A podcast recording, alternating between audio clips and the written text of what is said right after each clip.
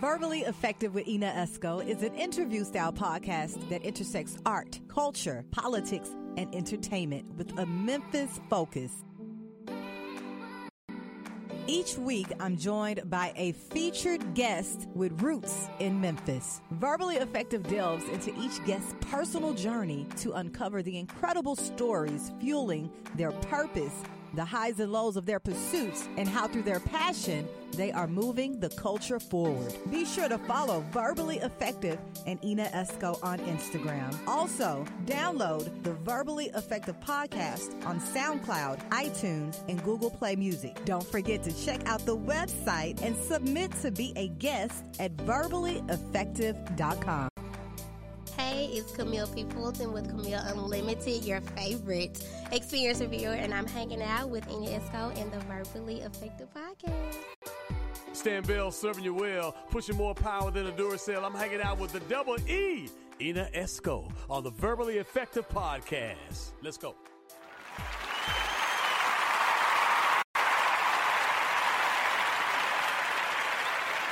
Hey guys, welcome to another edition of the Verbally Effective Podcast. I'm your host, Ina Esco, and you know this podcast is powered by We Are Memphis. This is the pod that intersects art, culture, politics, and entertainment with a Memphis focus. Be sure that you are subscribed today on all streaming platforms and also the Ina Esco channel. Ladies and gentlemen, get ready, get ready because my girl is in the building. Now, she is an experienced organizer. She represents the queer community.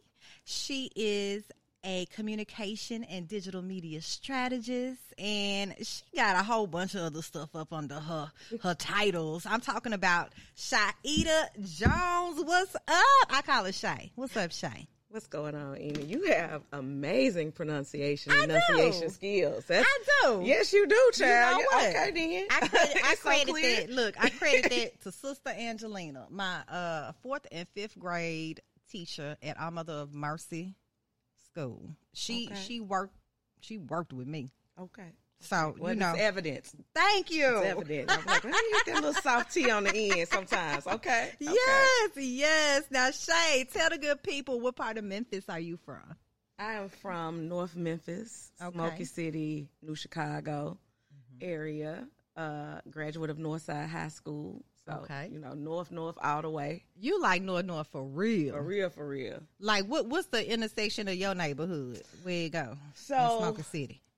Uh, now, when we talk about Smoky City, we talking about Ayers to Manassas. Gotcha. The side of Manassas that's not, you know what I'm saying? Like, so the cutoff from my era is right there Mm-hmm. where Humes is. And so the side of the street that Humes is on actually starts, you know, kind of Hurst Village, 7th Street, them Yes. type folks over there. So Smoky Yes. City is very, very small. Um, and actually, when I was growing up, uh, my grandma stays at the corner of, uh, and we still have the property there at the corner of Valentine and Ayers. Wow. And my other grandmama is at the corner of Chelsea and Manassas, so right around the corner from each other. But I always thought it was always uh, Smoky City. I mean, well, New Chicago. And then when I went to Northside, they was like, no, they had to get you right. folks, the folks that go to uh, New Chicago, folks go to Manassas. Which, Okay. And Northside folks we call that Smoky City. And I was like, okay, that's fine. Yes. Readjust. Okay, so Mm-hmm. any siblings? Yes, I'm the oldest of. It's four of us. I have two sisters and a little brother. All of them old though. We all old. Yeah, uh, Oh, girl, no, no, just better, just better. Tell me about growing up in North Memphis. How was your childhood? I mean, my childhood was lit. Like, uh, I love growing up in North Memphis. Um, we rode bikes everywhere. Uh, you know, we uh was, you know, Halloween and trick or treating and throwing eggs and uh, you know, going to folks' houses and uh, you know, hopscotch outside, double dutch. Uh, you know, I had a, a great childhood. And so my family all lived close. And I grew up with mm-hmm. a big extended family. Like my cousins are like my sisters and brothers. And mm-hmm. normally, if you know one of us, you know what I'm saying, one part of the family, you know at least five, six other from both sides. Like I said, my mm-hmm. family grew up around the corner from each other. So, like, all of my aunts and uncles know my other aunts and uncles. Mm. They Big all went, family. yeah. So they always, seven on my on my mama's side, eight on my dad's side. Girl, you got big family. and so they all went to school together. Like they went to Wow. Manassas and stuff together. And so, deep. Yeah. So, and I mean, that's also why you know, you know, I always feel protected. I've always felt at Mm-hmm. home because there's not a part of North Memphis that my family hasn't touched. You know, Mm-hmm. so I don't. I understand the boundaries, but I never had to have issue with the boundaries because Gotcha. my family's from all over. You know, we spread out. We still spread out in the north, so and that's where I live today. That's where we. uh I bought my house and settled now right off Jackson. So you know what, Shay? A big part of your life is so much uh, to do with a lot of activism in the city of Memphis. Do you have family members that were activists when you were growing up that you looked up to? I mean, I think my uncle Spike is the closest thing. So my so um, not only did I grow up in uh, the north, but like my uncle was instrumental in switching my mom's half of the family, all my aunts and uncles, over converting them over to Islam. Wow. And so I grew up in between, um, you know, religions. And my uncle uh, was instrumental in, uh, in converting. Like my mama say to this day, like if you was a Muslim in New Chicago, you came under my uncle, right? And so like uh, his the organizing in the community that happened as part of being um, in the Islamic community, I think is part of where I, the foundation of how I think about com, uh, community and how I think about us resourcing each other to meet each other's needs and the power of people, right? And so I think that ironically or coincidentally, that's also like his Muslim name was Shahid and my name is Shahida. So Yeah, because that's a very disciplined uh, way of life. It, it, it can be. Yeah. You know, we have our we we we have plenty of black backsliders. Me being one. Don't we Many times. honey? But yeah, there is it's very it is very ritualistic. So Gotcha. Now, what was the young Shay into growing up in North Memphis? What was you into? Child, I always have been into reading lots of books, um, talking a bunch of shit. I'm Yes. as a child, that's probably asking a lot of questions. Um, uh, and lots of uh, just fantasy type stuff. Like I mm-hmm. just daydream, zone out a lot. So. Mm-hmm. Wow. So mm-hmm. tell me about what happened after you graduated high school, Shay. So after I graduated high school, I went to Austin Peay by mistake. By mistake. I did. I What went to Austin? State University by mistake. So one, I always, always, always wanted to go to Spelman. Always, always, always. Me always. too. And so I had gotten uh, tested. They, they put us in this pilot program the year that I started going to Northside to like follow the progress of folks based on their test scores. So they tested me on the ACT and I had a really good score for Northside. And um and everybody was like, "Oh my god, how did you get that score?" Yeah, yeah. Anyway, they actually had challenged it and made me take it again. And um They challenged it. yeah, it's, that's an even longer story. Oh but so then we went on a college tour, and I was like, I'm going to Spelman, and it was like, yeah, you definitely could get in with that score, but we ain't gonna give you no money. And it just like the person was real, mm, mm, mm. and so I was like, oh, that was like my first experience with I think like intra-racist classism because I was like, yeah, you, this probably not gonna be for you, The boo. person from Spelman told you. Yes, yes. The person, the college tour person. And so, um, and that was also the year. So the other school that I wanted to go to was Stanford, and there was a, I got some preliminary acceptance there. But that was the year that they went. Uh, uh, I can't remember what the the amendment was, but they decided to get rid of their uh, affirmative action based scholarships, which meant that then that was rescinded. Oh, my and God. so one day I was just sitting at the house and I was like, "What am I gonna do, child?" Uh, arguing with my daddy. And was like, I know I got to get up out this house. You see? Right, I, like, I know I'm right. finna get up out of gonna be here. here. And some lady called and she was like, Hey, we still got this scholarship over here to Austin Peay. I thought it was on Austin Peay Highway, child. I was like, Y'all got some dorms? and she was like, Yes. And I was like, I'm coming over there. And a friend of mine who went to Northside with me, who was also going there for football, was now a, uh, amazing football coach over here at Middle College, said, uh, "Hey, when you riding that riding up the Austin Peay?" I was like, "Up." Talking about up the street, it's like, nah, fool. and so I just ended up there, child. And I was, we just had to pack up, go to the little Walmart we got there. I just showed up with my little uh, uh, bed in the bag and a book Yes. backpack and was like, I, I guess I'm finna You be up in that thing.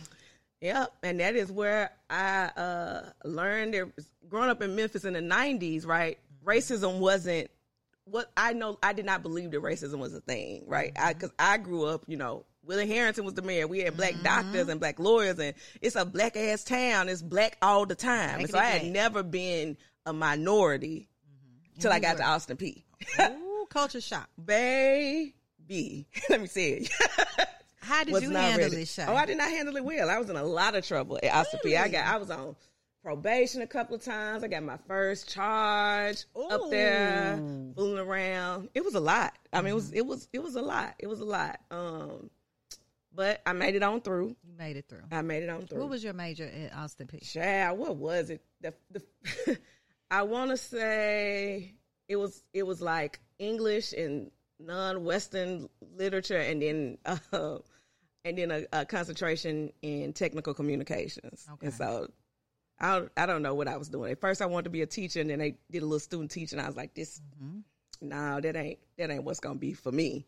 And so then I just picked whatever was necessary for me to graduate to get on up out You made it through. Now, was there any organizing that you took part in? I think kind of. I wouldn't have called it organizing then, but I definitely was. I remember we were trying to. Peay was really, really segregated. Like they was still having like pretty much black and white homecomings when I went to is in what city? Clarksville. Clarksville, Tennessee. Yeah, they were still having William Bedford Forrest. Uh, in the nineties. in the nineties, that was like we had like Soul Fest, uh, uh, and then it was like regular homecoming, which was white people homecoming. Mm. And so we're trying to run a black homecoming queen.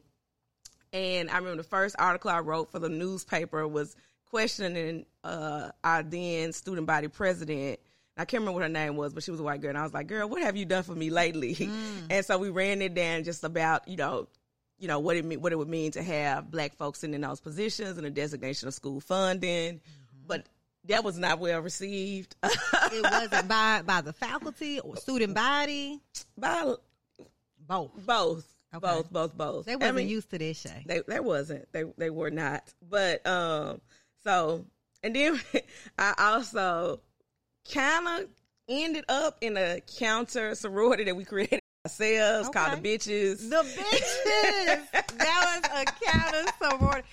Who was the ringleader, Shay? You was the ringleader. I was. I'm not gonna say nothing about no ringleader. I'm not gonna say nothing about no ringleader. but it was a group of us, and I was involved. Wait a minute. What was the mission of the bitches? oh, we was bad bitches before it was cool. We was ahead of the time, boo. We was ahead of time. OMG. Shay. Shay. Okay. I, I'm feeling it though. yeah. now, when you graduated from Austin Peay, what happened next?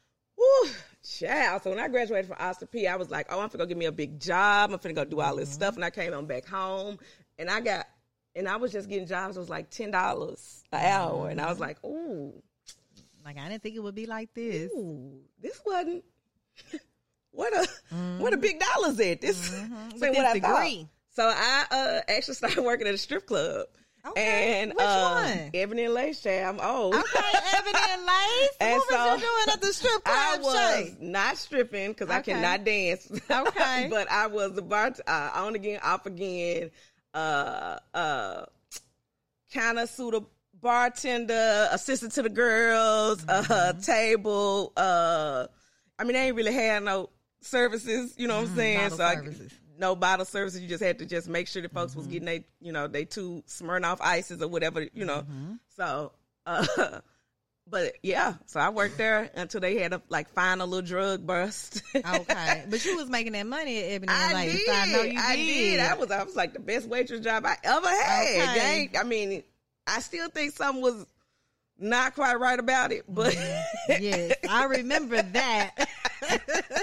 Ebony and Lace. I mean, wasn't nothing legal about it. Let me just go and say that wasn't nothing Okay. legal about it. I, I think, but yeah, it was it was a great opportunity to make money and meet people and see folks in a different yeah. setting than I had ever been uh, Right. to. I realized I was super green before I got there, and then I was like, oh, okay, okay, okay. Wow. Oh, that's crack. Oh, I, I did not know. Dang. That's what that was. Okay, Another side of Memphis. another side of Memphis. But then you know what I'm saying. But the other thing is that that side, like all of the people that when I first walked in, I was like, oh, these folks is doing, oh my God, they're doing these drugs and they're mm-hmm. such bad people. You know, I'm still in connection with a lot of them today. They, you know, mm-hmm. like it humanized me and started to think about people mm-hmm. differently. And so juxtaposing those two different things, like my experience going to college and then my experience you know, being othered in college uh, and having to think deep, more deeply about what race meant, and then coming out of college expecting this kind of uh, ascent into a different class that never happened, and then being forced to think about to you know be what many would consider low class and developing the type of lo- lifelong connections, commitments, and learning that I had there just has shaped my life uh, fundamentally. It changed the way I think about people, places, all you know, all of that. So after the big bus at Ebony and Lace, what was next? Child, what happened? It's so hazy. Did you get to? Did you teach? So I did a little bit of substitutes teaching horribly. Baby, I was a hard. I was the substitute you wanted to have, baby. Come on in here and sit down. We gonna watch this. I don't know what they told you. I'm just here for the day. You're gonna pack it. Oh my god! You're gonna pack it. So uh, that didn't do. I didn't do that for very long. Um, what happened next? Oh, child, I got pregnant. That's got what pregnant. happened. I turned Okay. around and got pregnant. And then I was like, oh, I got to get a real job. Mm-hmm. I got to get a real job. And so I started working at a call center because, you know, that's where the where the money was in, Yes, in Memphis, the call center, call baby. I centers. probably worked at every call center Yeah. on this earth. Mm-hmm. but uh started working at the call center. And then I had my ch- my one and only child. Thank God, I love her to death. But She one grown and done. now, huh? She is. She is twenty. She turned twenty 20. on the fifteenth of Wow. July. And um, but yeah, I had her, and then I had to reshift and be like, okay, I gotta I gotta have some something more steady, more stable. I had a really tough pregnancy, and so um, yeah, so I was like, okay, well, I got to transition into motherhood. Yes. Yes. And so then I just became like a, a it felt it feels like overnight I became like this good corporate citizen. Like I worked mm. in corporate America, worked my way up. I became a, a supervisor, then a manager, and I got my Six Sigma green belt certification. Mm-hmm. And Six Sigma. then I went over to FedEx and I worked in sales and marketing there. And I was just like, okay. And but there was this always I was always feeling pulled that the work that I was doing was not the work that I was meant to be doing. And I was not very happy in the traditional, like, you know, we bought our first house together. I'm married. I got a, you know, a good husband and a car and, you know, all of these things that should make me happy, but I wasn't. it wasn't. I wasn't happy. Um, and so my our family went through a lot of death around this time too. And so some of my cousins who, you know, I had known all my life had passed and mm. I just had to rethink about like what is my like when I hit my thirties, it was like what what what what am I doing? Right? What do is it that I need to be doing, what I want to be doing, what is it I want my life to look like? And for me, I've always like it seems like every decade of my life I've become something different, something more that builds on the last one. Reinvented So, yourself. yeah, yeah. Wow. I'm a totally different person now at 40 plus than I was at 30 plus. Wow. Now, what what do you feel like was missing in your thirties? I think uh I think one a work with a sense of purpose. Um you know, so much about what I thought about success was wrapped up in titles and money. And when I got titles and money, I That wasn't it. it wasn't it. Like, you know what I'm saying? Like it didn't ever satisfy me being who I felt called to to be. And I always think about it like this. Um in Islam there's a uh don't know if you say ideology, but we call it kismet, right? Which is the belief. And we believe in free will, but we also believe that there's a, a destiny to each of us, a, a path destined for us. And there's just a way that you feel when you're walking in that destiny. And I just felt like I wasn't, I wasn't on the path that was meant for me. Wow. So, Mm-hmm. um, what changed? So what changed? So a couple of things changed. Uh separated from my husband. I started working on Dreamfest with Kat. Okay. and what what year? What what time frame is this? this is like 2011 ish, I right? remember. And then I started um I just, I guess, uh, I can't remember what the the. I can't remember what the first thing was, but I started paying closer attention locally to the grassroots organizing that was happening. So that's when I first would have come in contact with Mid-South Peace and Justice and some of the work that they were doing around organizing. And so I, you know, like signed up and gave like five dollars or something and would get those little messages. And so, and then I had started to do more community based work then, but it was more charity then than it was activism or organizing. And so those are the seeds that would lead would later lead me into becoming an organizer. So Wow. Isn't that amazing? It How we go through these different chapters in life like that. hmm Okay, so let's talk about the organizing piece of your journey, Shay. Um, where did it really begin? Where did you really find purpose? Um, so for at this juncture in my life where I found so it started organizing around the murder of Darius Stewart. And so I was sitting at the house, scrolling on Facebook, and I saw a letter and a and a call to action. I was like, Hey, this has happened to this young black man in Memphis and if you're pulled to do something about it, meet us at this church where they later turned out to be Pastor Earl's church, Abyssinian. And that is where I met Earl, Pastor Earl. That's where I met um, uh, Dr. Andre Johnson, Reverend Dr. Pastor Earl. Let me say that. Get it right. That's where I met uh, Tami Sawyer, CJ, many of the folks that I organized, Kedron. Um, so that's the, that's well, actually, I met Kedron through the music scene first, but this is where I meet him as an organizer, uh, an activist. And so, and Jayani and many folks, that, that was my first meeting of uh, a lot of those folks.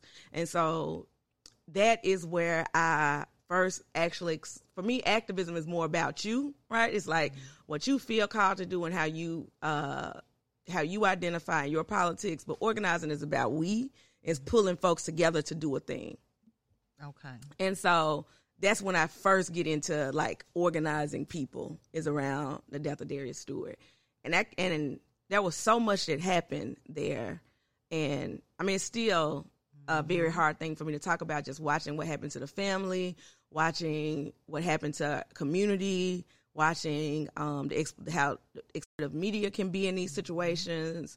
Um you know, a deeper understanding of uh, the the unfettered power of uh, police and specifically the DA in this situation. Um, so it was it was like opened my eyes to so much, and that is where I was like, this this is the start of something for me. So that was the beginning of the activism. And you know, Shay, like um to be an activist in in real time right now, talk to the people about this particular journey of activism. Um, you know, because when we think about activists, a lot of people go right to Martin Luther King Jr., Malcolm X. You a real day activist in one of the blackest cities in the United States. Tell me about being an activist, your walk.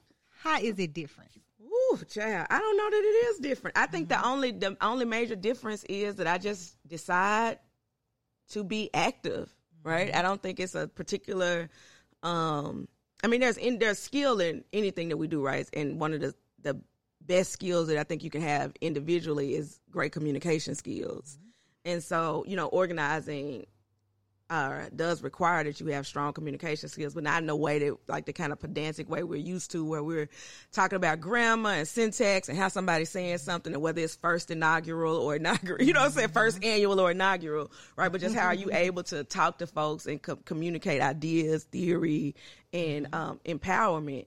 And so I think um, the only thing that it takes really is for you to decide that it's time for you to act. Um, I'm a regular person. I smoke, I drink, I do a bunch of, you know, shit that I probably shouldn't do. You know what I'm saying? And um the the the major difference is just getting up and deciding that that's not going to stop me from fighting for what I think we all deserve. So Yes, and and you've been doing uh, this for how long, Shay? So I've been uh so I, I would say that was 2015. Mm-hmm. Um and so 7 years. And so uh, I've been active in the official Black Lives Matter chapter, Mm-hmm. Memphis chapter since then and I we've done a lot of good work and I'm uh, very proud of the work that we've done here. So Yes, and you do a lot with um, with with bail bail's bonds, right? Yes. Talk so we about that. so we, well, our biggest campaign is our uh, campaign to end money bail, and one of the major reasons that we're uh, chose that campaign is just because there's a perception that folks have that jail is just this place that houses all of these horrible criminals that done all these horrible things, and when we talk about jails and prisons, we're often talking about uh, we often already immediately go to uh, rapists and murderers, and the reality is that one, when it especially when it comes to rape, it's I think the percentages are like one to two percent of rapists are actually found guilty and serve time. And then when we talk about murder, we're still talking about like uh, two to three percentage points of total crime. And so the jails are really filled, end up being filled with people who can't afford to pay um, bail. Jail specifically, uh, so the difference between jails and prison is jails are for folks who are awaiting trial, right, or have are, sm- are often serving small, short sentences, and then prisons are where folks who have been found guilty of a crime go. So in 201, we're housing people there who have not been committed, have not been found guilty of a crime, and we spend millions of dollars to do that, and many of them are there for uh, drug crimes or uh, nonviolent, or and I hate to say nonviolent because the way that the state defines violent isn't the way that we define violent, and so uh, the categorization of what is considered violence is also not true. Right, the most of the folks sitting there have not done harm or harmful behaviors. They are being accused of those things, and we what we have allowed is for our bail system to become our safety net versus our trial system. And so in Memphis, where we have uh, the majority of folks, I want to say the average amount of income in Memphis for a four person family is like right at forty thousand dollars, right? So that's for four people.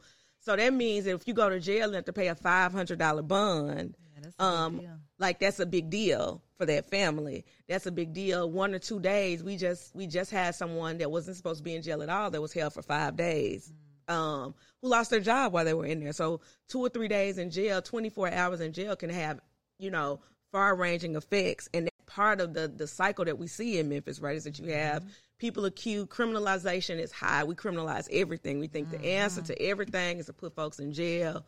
Um, and it's not. It doesn't solve the problem, and in, in fact, creates more of the problems we see. Because once they're been put into that system, once they are in that bail situation where they have to borrow, you know, it's like a it's it's how we would think about um, uh, what is the thing when you get the checks? They you two hundred dollars, they give you two fifty, you got to go back. What is it called? Oh, um, the check, checking the cash. checking the cash Yeah. type stuff, right? Like Yeah. it's that revolving door of like you you tend to only get to like you know it's predatory in their way, It and so we're trying to get us to a point where we start thinking about what is justice and what is fair and what is right for folks who are supposed to have a system where they're innocent until proven guilty. And right now, our system automatically condemns folks, specifically black and brown folks, specifically poor folks, to lives in in p- prison or attached to that prison system, starting with the bail bond.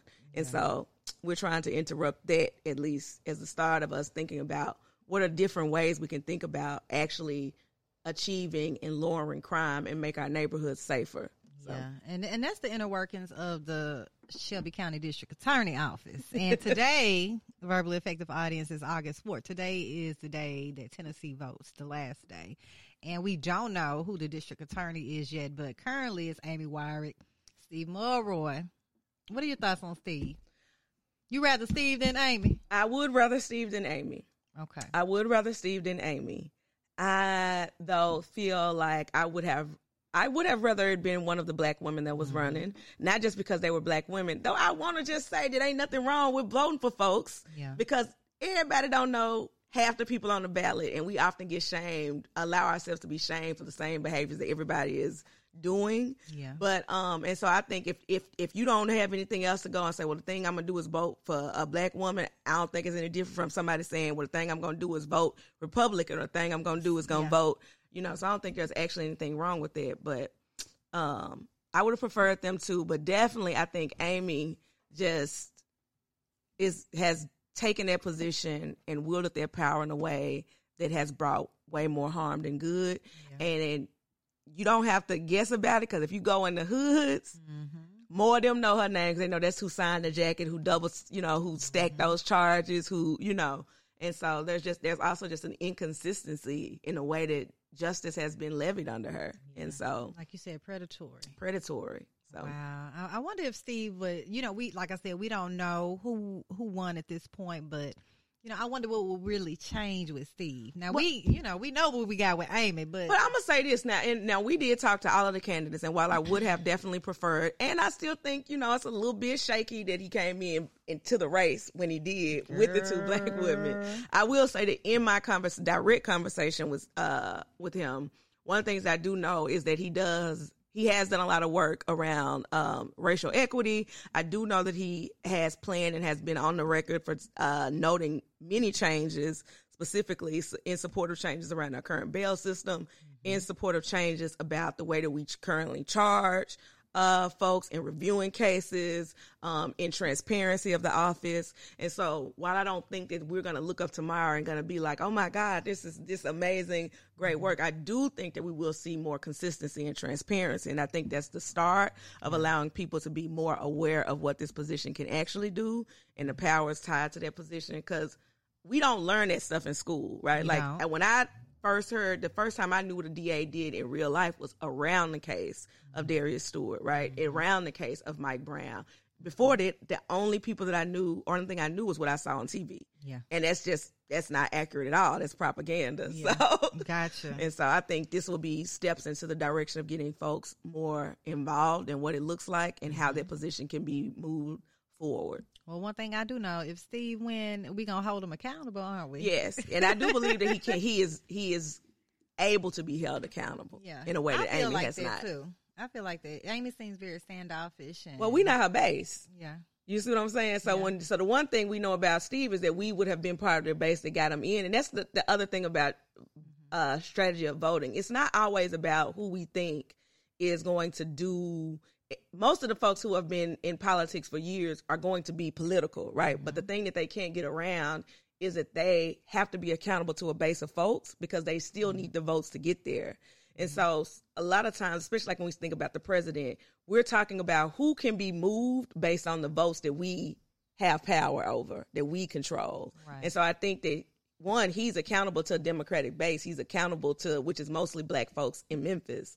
So he has to be responsive to their base. We just have to be able to push those issues collectively. But Yes. he he's not going to get votes from anywhere else, so he got to respond to that. That's true. Now, when are you running for office? Never, child. Never in life. You feel that way for real? oh yes, child. Never, never, never. My work is definitely outside of the systems. I actually hate our current two party system, and I and I feel like we need to turn that shit down and start over. But it's the system that we have. But yeah, I I, I don't envision this is the uh uh the best form of government for us currently. So Yeah, but this is what we got. This This is a we got. Mm-hmm. hand. The the, the the the what do you call it? The um hand, hand, we that we've dealt. been dealt. But Yes. we can also undeal them hands. I just want us to know that, like, we can put our groups pushing for constitutional Mm-hmm. conventions, and we should be part of that that number because Yes. we need to rethink some of this stuff.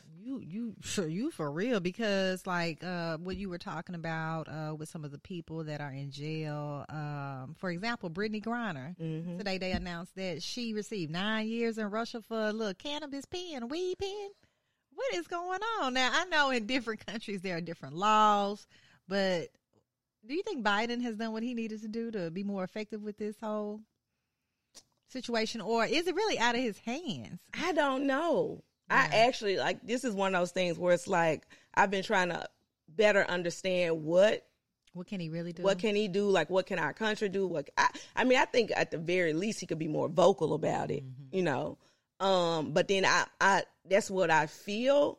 But i also am like you know she's currently being held prisoner.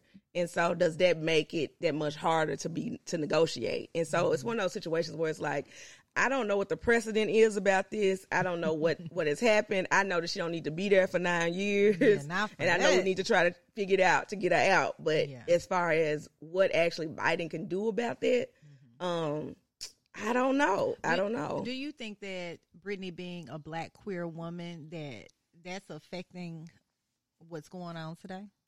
I think it definitely affects public perception.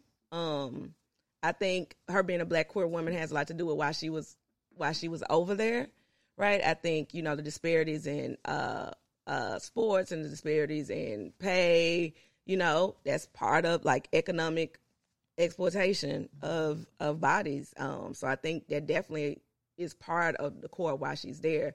As far as to why she's not out, I, you know, I would assume Russia is just as racist as everybody else. So I'm, I'm assuming they weren't ecstatic. You know what I'm saying? They're not ecstatic yeah. about her.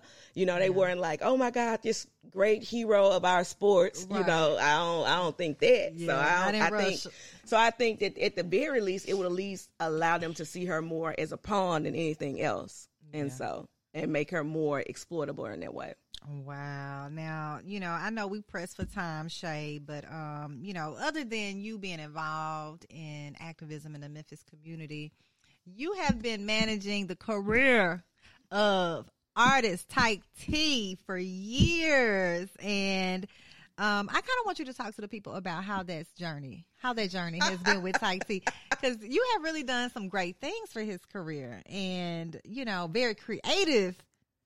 You know, yeah, I outcomes. Mean, well, I mean, one, it's definitely been a journey. Tyke is my brother, and we argue and fight like brother and sister uh, all the time. um, and it's uh, it's one of it's again just a learning journey. Like my dad was a musician, and uh, which is part of why like music I think is arts are integral to uh, activism and organizing, and so you know you can't. I don't think that you can do one without the other. But with Tyke, you know, I kind of just fell up on. I was working at FedEx, and uh, I was assigned to Tyke. Uh, I, Tyke was referred to me through a family member, and then uh, he got the job, and I became his mentor. I didn't want to be. I was just trying to go to work and go home. I was. I'm not FedEx, yes. and so some one day we got to talking about him doing music, and I was like, I'm gonna connect you to some folks. And then the folks that I kept trying to connect him to was pretty much like, we don't know you, right? Like, and so I just I kept feeling guilty about like the fact I was like, Memphis is this great spot, and all this independent music, and all these folks gonna support you, and I was sending places, and that was not what was happening. Mm. And so I was like, well let me just get out here and see. And so mm-hmm. we were in, we just kind of started going places together. And I would be just the one person in the mm-hmm. crowd going, when you would say, put your hands up. Now it's funny to see. I would be just the only person in there.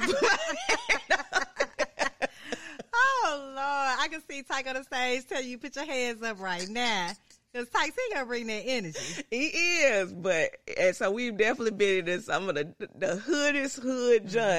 That's on every showcase. Though. And That's so, you, you know, we've learned a lot about the industry. We've learned a lot about the, um, and there's a lot of, like I said, there's a lot of uh, gender based issues. There's a lot of exploitation in the industry. Like it is the standard to attempt to take from and exploit the artist versus to help and to move forward. Like, and it's it's the standard. And so then on top of that, there's also a stigma around hip hop and rap where folks don't take their artistry seriously and actually seem to hold a grudge against the the the hold that hip hop has on the world. And so the backlash that you see is that oftentimes they get very little credit for anything other than destroying um uh young minds. Like when you think about hip hop, it's always about all of the things that um, you know, trap music, trap rap, mm-hmm. trap this, you know, shoot them up, kill them up, this, right, you know, mm-hmm. and it's mm-hmm. very little about, you know, conscious. The, right. Well, not even a conscious, but just what an art, what what telling of a story does, right? Like what it's storytelling, yeah. and we watch the storytelling in all other aspects, but we don't give the artist the ability to be more than their stories. And in hip hop, you know, if you go against the grain and not do that, you're gonna be ostracized. If you do it, you're gonna be ostracized. You know, it, it doesn't matter. You're not gonna see uh independent hip hop folks at nice venues in Memphis, and that's a problem right? Especially considering how much of our the reason people will travel, the reason people know Memphis, how much of our sound is everywhere else. Man. We don't see it, and we don't have those opportunities here. Wow. So it's but, been a struggle. You know, I'm glad you've been creating opportunities along with your wife, Kat, with Dreamfest. Uh, how many years now? 10, 10 years. 10 years. Oh, 10, wow. 10 Just had years. one. I we went did. on Sunday. We did. And given, you know, all the talent here in Memphis an opportunity to get up there and do their thing. Yes, Chad, that's a lot. It's a lot. It's a See, lot. I know you know all about the inner workings of their business, but um, You know, I just want to uh, salute you for the amazing work that you've been doing in the community because your name speaks volumes in the city of Memphis. Although you say you're not running for office, Not but, never. uh, hey, we need somebody that's doing the groundwork, though. We need somebody out here organizing. Well, that's what said. I'm. That's what I'm doing. That's Somebody what gotta do that. That's what my path is. That's what I'm called to do. Yes, So yes, that purpose, yes, right? that's my purpose. Wow. Well, what you got coming up, Shay? Um, so we promoting Tyke's new album. So, you know, you can follow him on social media and uh on Spotify where So it's called Written by Tyke T. So he did, wrote um he wrote uh he's always wanted to be an R and B singer, but he can't sing. So this album he wrote and had other folks sing on the album. So I thought you really was gonna say he was doing some auto tune. yeah, he, got a little bit on there. I couldn't get him away from a little bit. It's a little bet it touch of it on there, but it's a good, it's a dope album. And so one of the songs that we got, we're gonna release a video soon for that. Um, we are already planning for Dreamfest 2023. We picked a date. It'll be back at the Levitt Shell next year. That's a nice um, spot and free. And so uh, we'll be y'all will be seeing that soon. And then activist wise, we're working on some stuff locally um, that y'all will see more about around the bail reforms, um, transformative justice in our school systems, like really trying to think about the ways that we educate ourselves around conflict, around social media usage, just all of that. So we're doing a lot of training and um, and trying to expand folks' understanding of what that is. We think about justice, and I think the last thing that I definitely want to mention is um, if you were there on the last day, I don't know if you stayed to the end, but the Freedom Singers, Yes, yes. the Freedom yes. Singers is my favorite community favorite choir. the community choir. So the Freedom Singers is our uh, community choir concept birthed out of the uh, birthed out of a need to respond to the violence that's happening.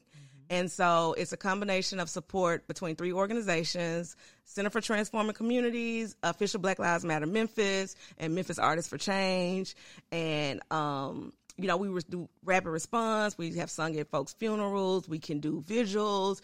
Um, it's community. We targeted community members. You know, they get paid a fellow. We do polit- uh, They get paid a stipend. We do political study together, and we use music as an opportunity, and a way to connect, and a way to show folks that like there's always still hope, even in our darkest times. And so, like, I love it is my baby. It's coming to an end. If y'all, we we gonna put together a big event. Um, I believe in September to close out the fellowship, so folks can come see it. We want it to be downtown near the river, so it can have healing and calm aspect. But they gonna be singing, singing. They gonna so. be singing. I remember when you told me you was getting your choir together. I said, told you I was gonna do it. It might take time, but I'm gonna do it now. If I say it, I'm gonna do it. You did it. How can everybody follow you on social Ooh, media? child, they cannot. they cannot. Never but they can mind. follow Tyke T and they can follow the official Black Lives Word. Matter Memphis chapter. But I do try to keep my social media and stuff to myself Keep because, baby, it be them them them. I it's a lot of folks with a lot of comments that anti-activists, anti-Black Lives Matter comments, and so I just I try to keep you. it down. So. You the, you the first guest that did, that said that, but I understand why. I understand why. Hey guys, make sure you know. Although you can't follow her on social media, you're gonna see her out in these Memphis streets organizing and keeping the community together. And I'm sure I'll update them on um, the event that you were talking about with the community choir. Yes, yes, coming yes. up I'll very send it to you. soon. Yes. And Dreamfest, they already planning for 2023. You got to check that out. Huge event in the city with plenty of talent here in Memphis. Thank you guys so much for tuning in to yet another episode of the Verbally Effective Podcast powered by We Are Memphis. Big shout outs to my guest, Shahida Jones, in the building. Thank you guys so much for tuning in.